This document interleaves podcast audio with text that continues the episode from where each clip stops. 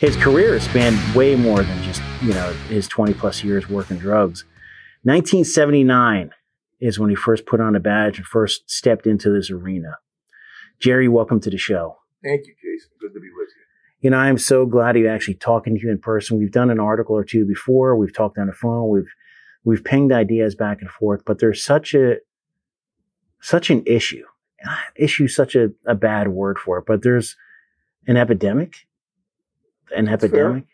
Yeah, epidemic is fair.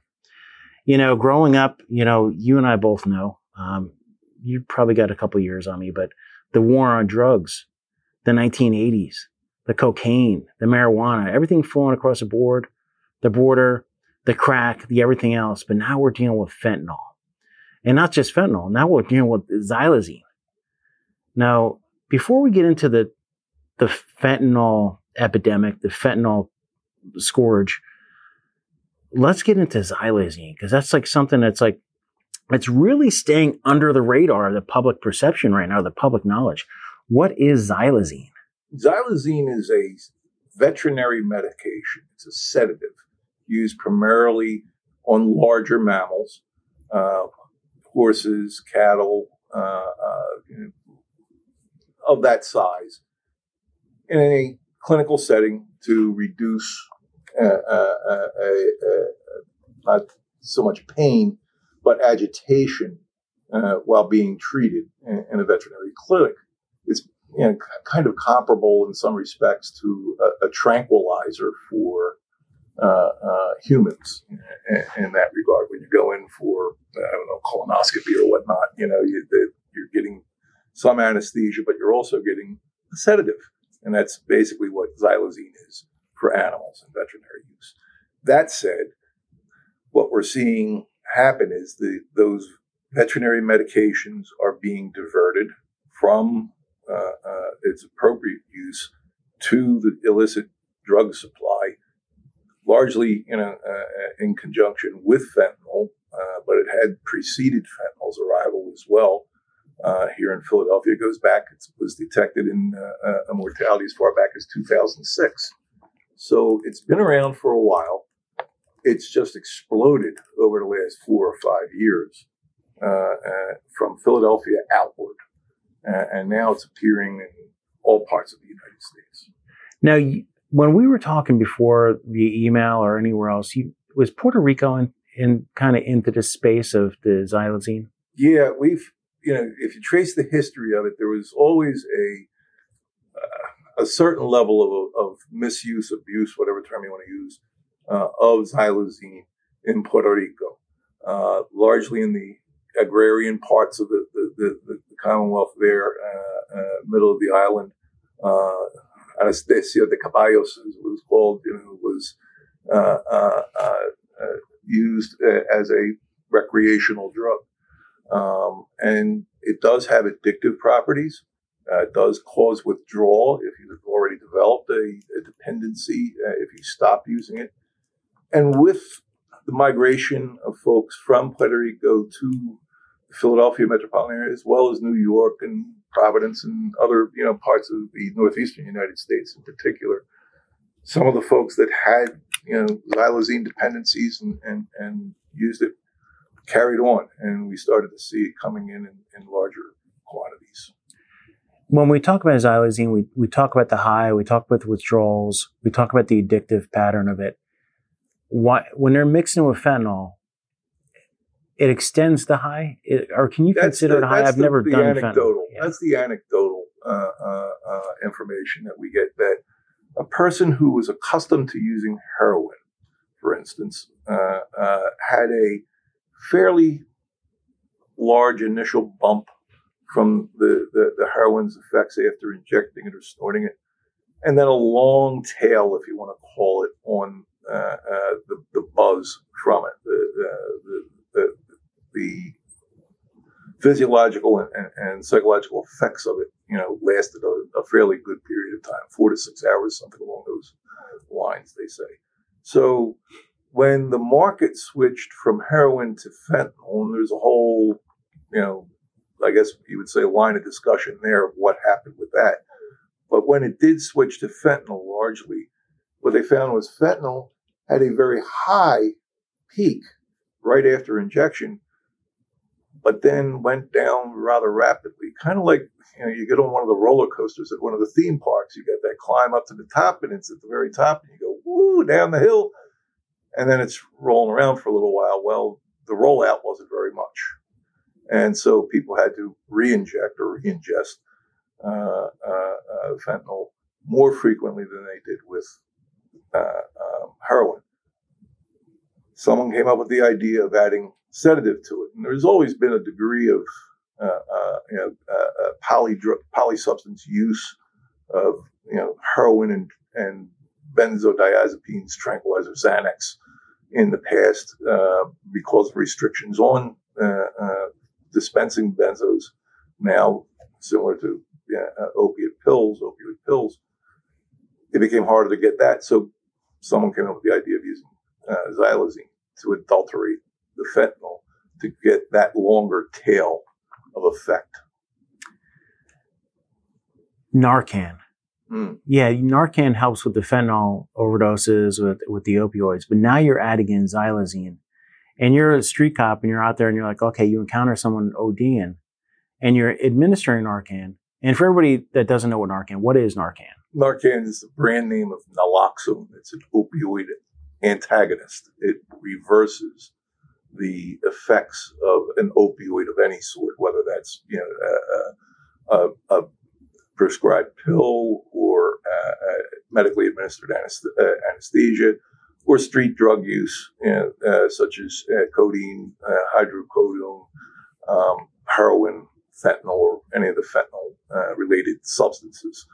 Um, it will unbind the opioid molecules from the brain receptor and kind of block their effect from occurring. And that's important because in the course of an overdose, uh, a person will stop breathing.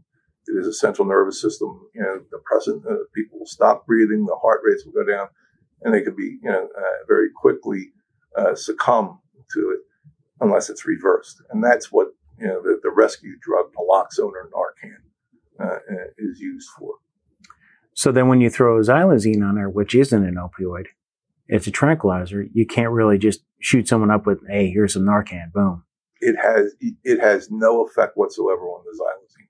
So what you'll have if it's a polydrug combination of fentanyl and xylazine, let's say, uh, you'll have somebody who is breathing again, but completely out of it, you know, unconscious, uh, unable to be woken, and so forth. And when they feel the effects, if they're you know very much opioid dependent, they're going to be suffering from opioid withdrawal because naloxone does bring on a sudden withdrawal symptom uh, uh, set, including you know kind of you know body aches and, and vomiting and uh, uh all, all, sorts of uh, uh, discomfort, if you will. Because they're in this somnolent state from the tranquilizer, won't be as apparent but it also will not enable a first responder, whether it's a police officer, or EMS person, you know, to get the person up and on the way. In some respects, that's good uh, because maybe we can get them to a hospital and maybe we can get them, you know, in a warm handoff situation into a treatment uh, regime. But in other respects, it, it creates a problem when you're dealing with citizen rescuers, you know, people who carry Narcan for all the right reasons, and they try to revive somebody and it doesn't work. What's the next step? Well, you may have to provide CPR. You may have to provide, you know, a rescue breathing. You may, you know, you still need to get some sort of medical attention. Now, when we think about xylazine too, I've heard about the flesh eating mm. part of it. I mean, when you have fent- fentanyl, it's horrible in itself. Yep. It's killing. I mean, it's absolutely killing everywhere in this country. People are dying from it. It's like, and you know, it, the potential of mass death with it is is pretty significant. But now we're we're adding on another. When you say the poly drug, we're adding something in there that's actually making people kind of rip their skin off. I mean, how, what is the flesh eating part of this? Flesh eating is probably little a little dramatic. a little yeah a little uh, yeah hysterical in some respects. But injected, injectable drug users that are using, you know, a, a, a polydrug combination that includes xylazine, they've been found to develop necrotizing skin wounds, meaning, you know, that the, the skin is literally dying through all its various layers, and open sores, you know, are, are prevalent to the point where, I mean, it literally gets, if it's not treated, flesh is falling off of people. Um, that there's been, you know, I, I, guess any number of, you know, uh, uh, illustrations of this in, in media of various sorts, but it really is shocking when you see someone who's continuously injecting this right at the same spot that their, you know, skin is coming off. Um, there's from what I gather from you know, the medical community, it's not clear why the xylazine does this, whether it is the, the, the, drug itself, the, the toxin in the drug itself, if you will, or whether it's because it represses blood circulation. So much like the way a diabetic may have problems with extremities, you know, due to lack of blood flow to them and may need amputation. So they that's a possibility. But the the bottom line is without care, without being treated, that person is in danger of developing gangrene and mortal uh, uh, effects. What I like to say about xylazine, it's the drug that, you know, literally risks both life and limb. That's a big thing I always bring up telling people about when it's not just the death part, it's the loss of limb, it's the loss of sight, it's the loss of a lot of different things. Mm-hmm. Now, Philly's been referred to as like the ground zero the ground zero of the xylazine. Now you work for a high intensity drug trafficking area, you, that, which means there's a lot of these different task forces throughout the country, and you have a pretty great information sharing capability within the federal and local and state levels in law enforcement and in the medical community. Has have you seen the xylazine spreading out from the Philly area? Oh, absolutely. Uh, in fact, you know, there's a really good illustration that uh, the Pennsylvania Department of Public Health shows over a five year period of how xylazine detections and, and xylazine related deaths moved from southeastern Pennsylvania, specifically Philadelphia, back in say 2015 or 16. And then county by county starts blossoming outward across the Commonwealth um, and, until the point, I guess it was 22, 22 data, uh, showed that all but two or three counties uh, in Pennsylvania had some xylazine related fatality. Now, xylazine is not scheduled, or is it? It is and it isn't. It is not scheduled at the federal level. And that's been one of the challenges for those of us in law enforcement in terms of addressing the problem to this point. It is, at least in three states and maybe four now, uh, because I just saw that Delaware may have come aboard this. It is now a Schedule Three drug in uh, Pennsylvania, Florida, uh, what's the third state? I can't think of the third state, but you know, nonetheless, you know, it, it is just now getting the attention of state legislatures and state uh, uh, uh drug control authorities to have this schedule. A lot of carve outs in that space is a Schedule Three drug. First of all, it's not as tightly regulated as, say, a Schedule One or Two drug is concerned, but it does allow veterinary clinics and such to protect their supply of it in a much larger, you know, in a much more secure uh, uh, uh, uh, storage space. It does require registration of uh, uh, suppliers and registration of the consumers, the, the, the legitimate consumers of pharmaceutical xylazine.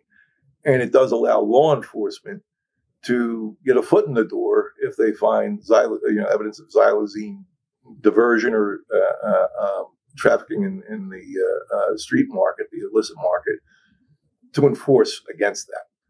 All that said, it's by no means a panacea, um, because as we know, um, where you press uh, in on one part of this balloon, it pops out at another end. So already there's at least some indication that the legitimate pharmaceutical supplies that are being diverted the tightening on that is resulting in illicit clandestine manufacture of xylazine in China.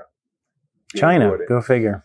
We're talking about scheduled drugs cocaine is what a schedule Schedule two, believe it or not. schedule. Really? Yeah, because there are Oh, there's legitimate uses. uses for cocaine. What doesn't have a legitimate use?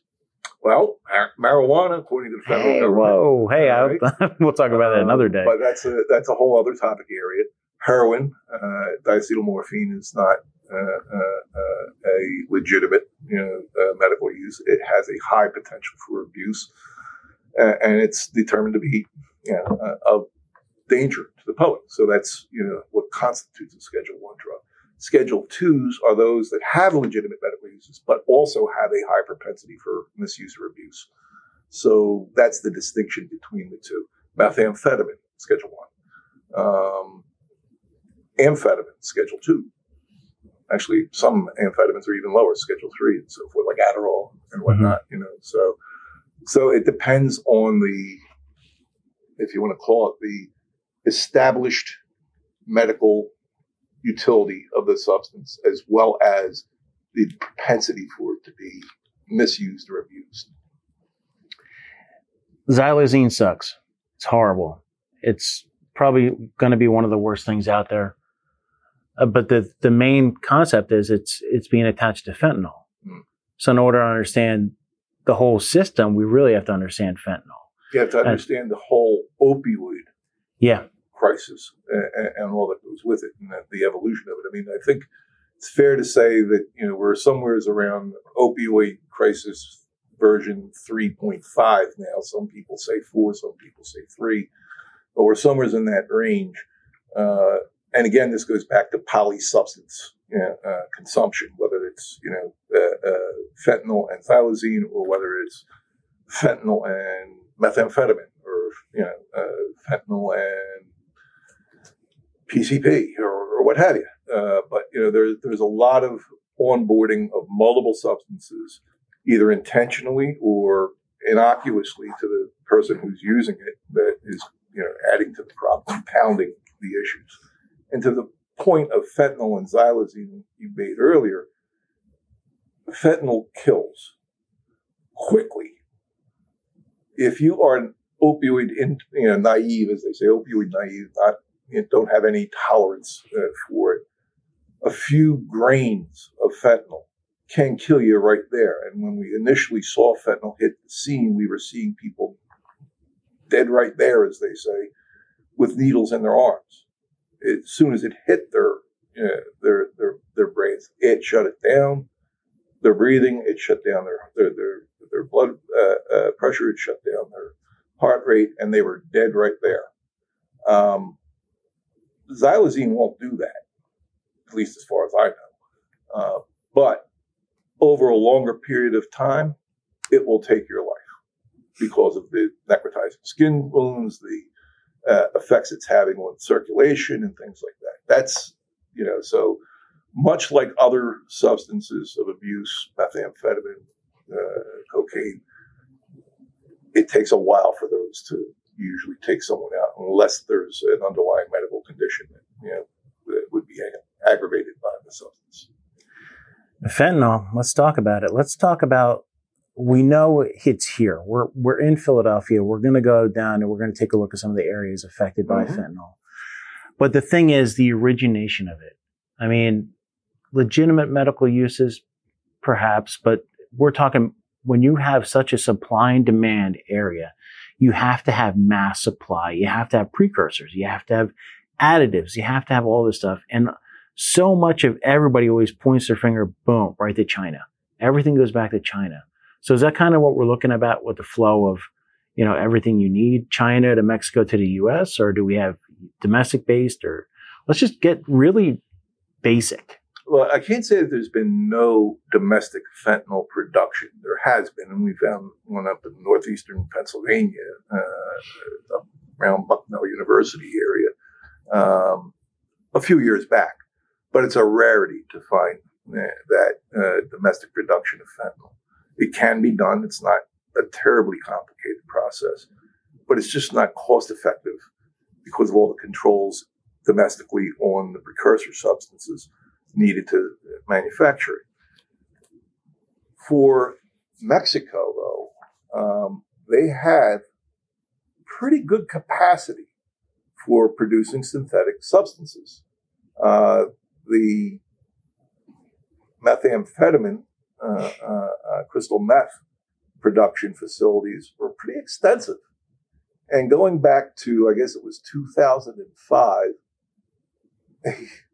a, cartel operative uh, who was employed to produce meth wanted to screw around a little bit. And in this lab in Toluca, Mexico, just outside Mexico City, um, made some fentanyl. He made maybe 10 kilograms of it and showed his bosses. And the bosses weren't exactly thrilled because they were like, what am I going to do with this? You know, this is not, we, we wanted you to make it. He says, let's try this. Let's see. And they moved those 10 kilograms into the United States in places like Chicago, Detroit, Philly, places that have an appetite at that time for heroin. And it went through these communities like, uh, I don't know what, you know, uh, uh, uh the, the, the Grim Reaper.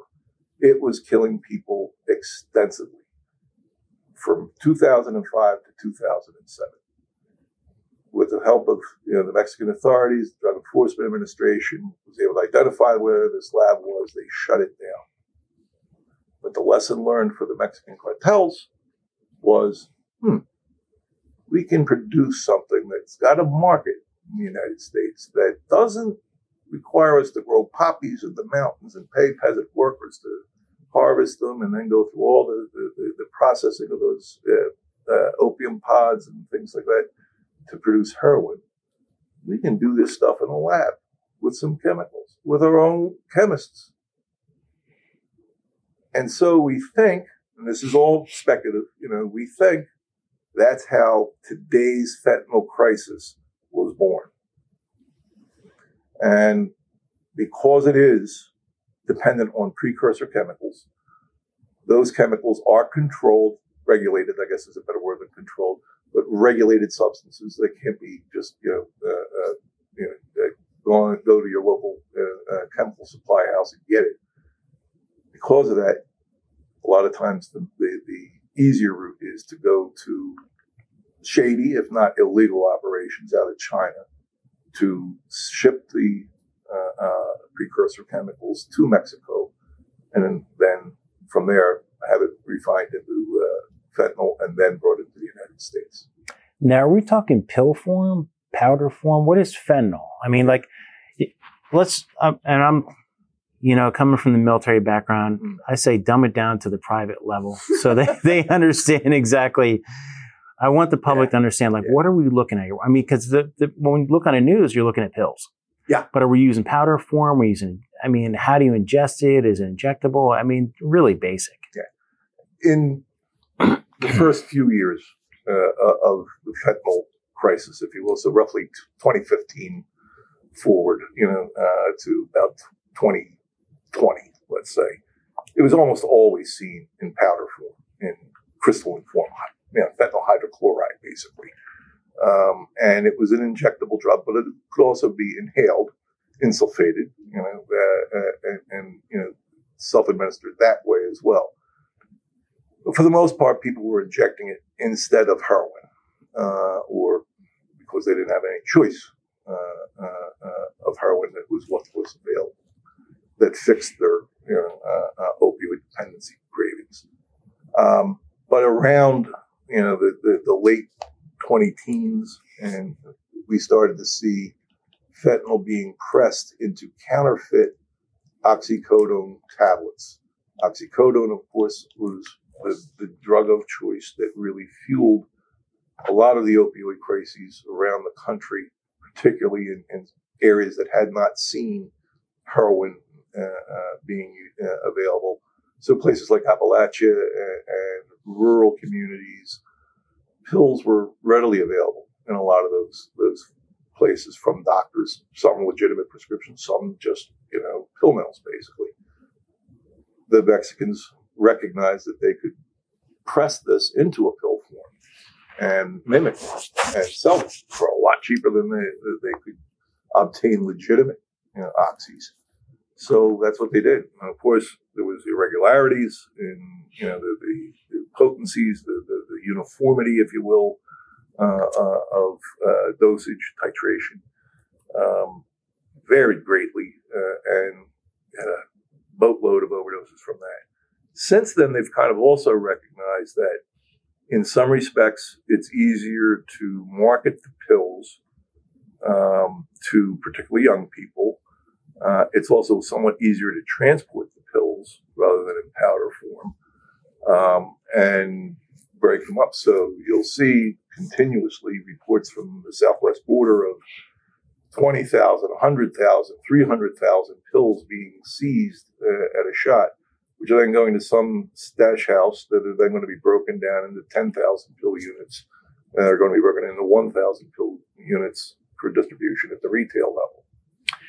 So we have pill machines coming in from China. Yeah. one of my friends uh, works for transnational crime for Homeland Security mm-hmm. investigations and testifying in front of Congress about how these pill machines are getting the, you're pretty much one-stop shop in Mexico. You get the machines, you get the precursors, you get everything. You get the dyes, get the, everything. the binding ing- uh, ingredients and so forth. You can get it all. And for that matter, although it's again regulated, um, you can go online right now and look up a you know pill press machine. Uh, probably find it on Amazon. Um, obtaining it you have to show you that you registered with the Drug Enforcement Administration and so on and so. But if you're doing this clandestinely, well, obviously you're going to do it through some other channel, and oftentimes that means you know a, a, a black market operation is getting all of it. Might be from Mexico, might be from Canada, might be from the United States. We have a pipeline coming to the U.S. from all different facets. You have air, land, sea. It's like a military operation. Don't forget mail. Mail. Yep. And parcel, commercial, yeah. Uh, parcel express. Yeah. Everywhere. The, like the cartels have been doing this game for 40, 50 years. The they, logistic. Logistic. Yeah, exactly. As federal agents, you know, I'm retired. We know you come and go. You come and go. Your knowledge base comes and goes, and you're continuously learning. The cartel has it down to a science. It's familial born now, it seems. But you're also seeing different people getting into the game we know the drugs come across the border. We know they get here. It's a supply and demand. But are we seeing violent, more violent upticks here? People trying to control more of the market, people coming from outside of the cartel areas, or is it just basically still the cartels running the show? I can't say that at from this perch here that we're seeing um, higher level cartel operatives waging war with one another for you know, uh, some share of market. Where we see violence is usually at the retail level, maybe at a mid-level supply level. Oftentimes, it's a robbery kind of set situation that goes badly, um, trying to steal somebody else's stash or cash. Um, but we're not seeing the same kind of intercartel violence that is occurring in Mexico and in some southwest border communities. Down on the border, southwest uh, border uh, region, it's a whole different ballgame. You got a lot of different things going on down there, including the migration wave and so forth, that are just making it really impossible for you know, law enforcement. Two more things. Everybody says there's enough fentanyl to kill 1.4 million people with this load, or you know the, the over uh, dramatization of it. But what is the reality of the weaponization of fentanyl in your perspective? I said this all the way back in 2007. Actually, I can't take credit for a, a colleague from DEA an intel guy who was the first one who said it to me, but I've been saying it ever since. I mean, this is chemical warfare um, on a low level scale. Uh, and uh, it's been waged very carefully, I guess, so as not to create a huge response from Washington. Uh, uh, but it is now quite evident as we lose 110,000 people